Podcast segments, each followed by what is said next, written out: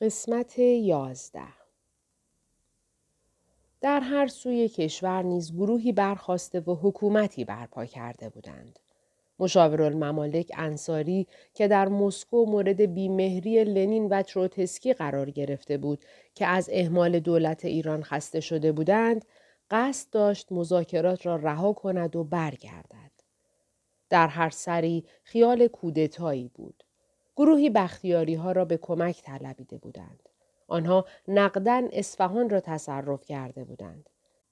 بیشتر والیان و حکام محلی یا گریخته و به تهران آمده یا چون قوام و سلطنه با اتحاد با فرمانده ژاندارمری ایالت را آرام کرده بدون آنکه کاری به تهران داشته باشند در صدد آن بودند که در صورت تجزیه ناگزیر ایران علم استقلال برافرازند.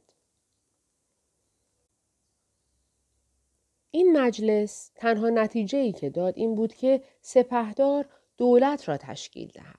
سردار معظم پیشنهادی هم برای عضویت در دولت دریافت داشت ولی دوستانش به این بهانه که این دولت مستعجل است او را از قبول پیشنهاد سپهدار باز داشتند.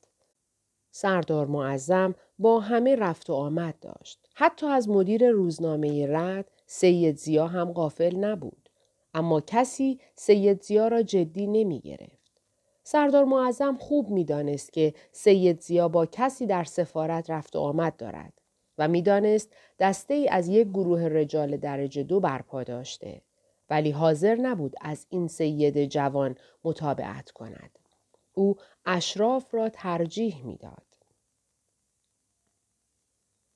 سال 1299 به زمستان رسیده بود که نامه سفارت انگلیس به دست دولتیان رسید. پیش از آن که سپهدار این نامه را افشا کند، خبر آن به مدرس رسید. سید که بزرگترین نقش را در لغو قرارداد 1919 و ساقط کردن دولت وسوق و دوله بازی کرده بود، خوب می‌دانست که کمیته در زرگنده برپا شده و خیالهایی در سر دارد. اما آن را جدی نمی گرفت. چون مهمترین و فعالترین شخصیت این کمیته سید زیاءالدین بود که مدرس یک بار به او گفته بود پسر امو خودت را از این عبا و امامه نجات بده هم آبروی ما را نبر هم دست و پای خودت را باز کن سید زیا تنها کسی بود که جسارت آن را داشت که با کلمات تندی با مدرس فرمان فرما عین و دوله و دیگران سخن می گفت. همه از زبان او در حراس بودند. به ویژه شخصیت های ملی می کوشیدند با این سید جوان دهان به دهان نشوند. نصرت و دوله که بعد از سقوط دولت وسوق و دوله در لندن مذاکره ها کرد و امیدها داشت، در نامه به رمز به پدرش هم از او خواست که هزینه تشکیل یک نیروی خصوصی را به سالار لشکر بدهد و هم از طریق وزارت خارجه انگلستان برای سفارت تهران پیغام فرستاد که آماده دادن تحرکی به صحنه شود بیهوده وقت خود را تلف نکند تا او به تهران بیاید. نورمان کاردار سفارت انگلیس در مقدم نصرت و دوله نامه جدی به دولت سپهدار نوشت که حتی آن را پاکنویس هم نکرد.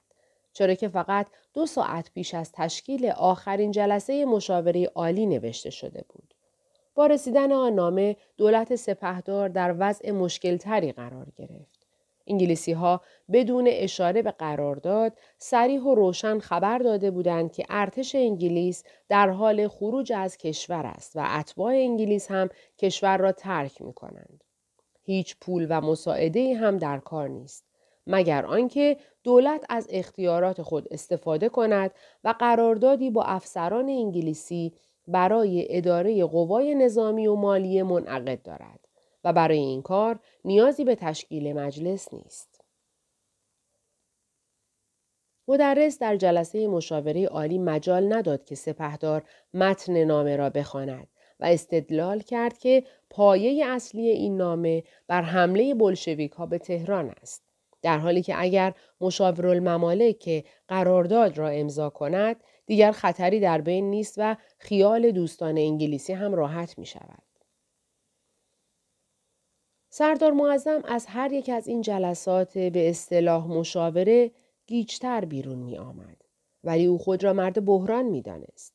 مگر نه آنکه به توصیه مدرس از وکیلان مجلس برگزیده رسیده به پایتخت امضایی گرفت بر پای نامه‌ای که در آن تصریح شده بود که ما با قرارداد مخالفیم او حالا می توانست با مدرس و دیگر نمایندگان دوره چهارم رفت و آمد داشته باشد انگار نه که از نزدیکان وسوق و دوله و والی منصوب او در گیلان بوده است. وقتی نیروهای قزاق که عملا بدون سرپرست مانده بودند در قزوین و کنار دست اردوی سرفرماندهی انگلیسی ها جا گرفتند همه در تهران می‌دانستند خبرهایی است. نظرها به نصرت و دوله بود که با عجله از فرنگ رسیده و کابینه خود را تدارک می‌دید. سردار معظم روز اول اسفند از مدرس شنید که می گفت کسی به این بچه شازده اعتمادی ندارد حتی اربابش اگر قرار بود یکی هم از خانواده فرمان فرما انتخاب شود باز پدره. و این سخن در روزی گفته شد که سردار معظم عبدالحسین خان فرمان فرما را هنگام خروج از خانه محقر مدرس دیده بود. در آنجا سید پای منقل آتش فرمان می‌داد که برای تازه واردین محترم استکان آورده شود و خودش از غوری شکسته روی منقل چای میریخت. در آن روز به سردار معظم گفت به شازده گفتم چای مدرس بی خطره. اما قهوه سفارت معلوم نیست توش چیا باشه. گفتم اینا رو به آقازاده از فرنگ برگشته هم بگویند. سردار معظم تازه داشت در آن آشوب خطی برای خود برمیگزید و تکانی به صحنه می‌داد که قزاقها به تهران ریختند و از همان فردایش هم بگیر و بگیر را آغاز کردند. او در مخفیگاه خود بود که شنید فرمان فرما و نصرت و دوله و سالار لشگر را هم گرفتند. کاملا گیج شده بود. کودتا صبح سوم اسفند آفتاب بود اما برف سنگینی که در روزهای پیش باریده بود بر تن تهران سنگینی می کرد. مردم که با ترس و احتیاط بیرون آمدند همه جا را بسته یافتند. فقط چند نانوایی پخت می کردند. در همه جا آژانهای نظمیه قزاقی در کنار داشتند که تفنگش آماده بود. مردم وحشت زده ترجیح دادند که به خانه برگردند و زیر کرسی ها منتظر بمانند تا وضع روشن شود. ساعتی از روز گذشته بود که سرانجام نورمان به سومین پیام رسیده از قصر پاسخ داد و راهی دیدار شاه شد. شاه که اخبار را از فرمان فرما و چند منبع دیگر دریافت داشته بود، فورا نورمان را پذیرفت. اولین سوالی که از نورمان کرد سیاستمدارانه بود. پرسید آیا قزاقها قصد دارند به کاخ هم وارد شوند؟ نورمان بی آنکه پنهان کند که با قزاقها در ارتباط است شاه را از وفاداری آنها نسبت به سلطنت او مطمئن کرد سؤال بعدی شاه از نیات قزاقها بود انگلیسی هیلگر که آن روز آشکارا خوشحال می نمود به شاه توصیه کرد که سران کودتا را به حضور بپذیرد و از نیات آنها با خبر شود. لازم نبود او به شاه توضیح بدهد تا بداند که مقصودش نصرت و دوله نیست بلکه سید زیا است. شاه در جلسات قبل نارضایتی خود را از انتصاب نصرت و دوله به نخست وزیری اعلام کرده بود. نورمان در بازگشت به سفارت با رمزی که از سه روز پیش بین او و سید زیا برقرار شده بود به سید پیام داد که قاصدی به دربار بفرستد. از سوی خود و فرمانده قزاقها اظهار بندگی و سرسپردگی کند و در انتظار احزار و دریافت حکم صدارت بماند. این خبری بود که سید زیا در انتظارش میسوخت. سرهنگ باقرخان از ارکان حرب به کاخ فرهاباد رفت. برای این دیدار رضاخان یکی از چند اتومبیلی را که توقیف کرده بود در اختیار او قرار داد. سید زیا تعلیمات لازم را به سرهنگ داد. انتظار آن دو ساعتی بیشتر به طول نینجامید. نهار میخوردند که سرهنگ باقرخان برگشت. شاه سید زیا را فورا خواسته بود. سید زیا آنقدر در بند تشریفات نبود و از آن خبر نداشت که بپرسد چرا رئیس تشریفات دربار نیامده است. احمد شاه وقتی سرهنگ باقرخان با اعلام پیشخدمت مخصوص وارد اتاق شد کنار پنجره ایستاده بود. سرهنگ احترام به جا آورد. شاه بی مقدمه پرسید برای چی آمدید تهران؟ و جواب شنید برای تقویت دولت و اجرای اوامر اعلی حضرت. شاه پرسید این رضاخان میرپنج کیه؟ چطور آدمیه؟ سرهنگ باقرخان سلام داد گفت شخص ایرانی و شاه دوست. در بین گفتگوها محمد حسین میرزا ولیعهد وارد تالار شد و با اشاره شاه به گوشه ای رفت. شاه به سؤالهای خود ادامه داد تا آنجا که سرهنگ مأموریت اصلی خود را آشکار کرد و از شاه خواست اجازه دهد دولتی تشکیل شود و چون نام سید زیا را برد احمد شاه رو به پیشخدمت و ولیعهد گفت بگویید حکمش را بنویسند. سرهنگ باقرخان خلاصه ملاقات خود را با شاه برای سید زیا و رضا شاه نقل کرد. سید شادمانه دست به هم مالید ولی رضاخان همچنان بی حرکت مانده بود و احساسات خود را پنهان می کرد. او تا این لحظه هم به سید زیا و وعده هایش اطمینان نداشت. عصر آن روز مردم در خیابانهای مرکزی شهر سید زیا را دیدند. بی عبا و امامه که عقب اتومبیل رئیس الوزراء لم داده بود. او علاوه بر حکم ریاست وزیران خود فرمانی هم به نام رضاخان گرفته بود. فرمانی که او را فرمانده دیویزیون قزاق معرفی می کرد. در همان اتومبیل او صورتی را که قبلا تهیه کرده بود مرور کرد. آن شب آخرین شب از رفاقت سه روزه او و رضاخان بود. صبح فردا سیدزیا در امارت بادگیر جا گرفت. رضاخان در همان ساختمان ارکان حرب ماند. روزگار جدایی و رقابت آنان آغاز شد. ساعتی بعد از بازگشت سید زیا از کاخ دستگیری ها شروع شد. ابتدا رجال را به خانه بردند. بعد زندان نظمیه که روز قبل درش باز شده و زندانیان آن مرخص شده بودند. بعد باغ سردار اعتماد. سرانجام اشرت آباد. سید زیا خود ندانست که وقتی به زحمت رضاخان را راضی کرد که فرمان فرما و نصرت و دوله و سالار لشکر هم دستگیر شوند تا چه اندازه بر سرنوشت خود اثر گذاشت. چنانکه رضاخان نیز ندانست که کاری را که با اکراه پذیرفت چقدر در آینده او نقش می نهد. در آن لحظه بیش از هرچه تنفر آیرونساید از نصرت و دوله و کینه سید زیا از فرمان فرما در این تصمیم مؤثر بود. گرچه در ظاهر چنین می نمود که تثبیت اوضاع و انجام نقشه‌ای که کودتا برای آن برپا شده بود ایجاب می کند که وحشت در دلها افتد و برای ایجاد وحشت و ارعاب کسی بهتر از فرمان فرما و پسرانش در شهر نبودند. نورمان و سید زیا در عین حال از شیطنت های فرمان فرما دلنگران بودند و چشم به ثروت او هم داشتند. رضاخان اما تنها دلیلی که به این کار رضایت داد وعده ای بود که سید زیا بر زبان آورد و گفت دو سه روزه از این وعده چند کرور به دست می آید که با آن هم می توان قزاق و ژاندارم را سر و سامان داد و هم خرج مملکت را برای چند سال در خزانه گذاشت. از آن لحظه مدام دسته های غذاق به ریاست افسری سر می رسیدند و یکی از اسامی فهرستی که سید زیا تهیه کرده بود خط می‌خورد و بزرگی از بزرگان مملکت در زندان میافتاد. فردای آن روز وقتی ماژور مسعود خان کیهان محمد حسین میرزا فرزند فرمان فرما را زیر دست رضاخان قرار داد موقعیتی در اختیار او گذاشت تا مراتب سرسپردگی خود را به خانواده فرمان فرما ابراز دارد.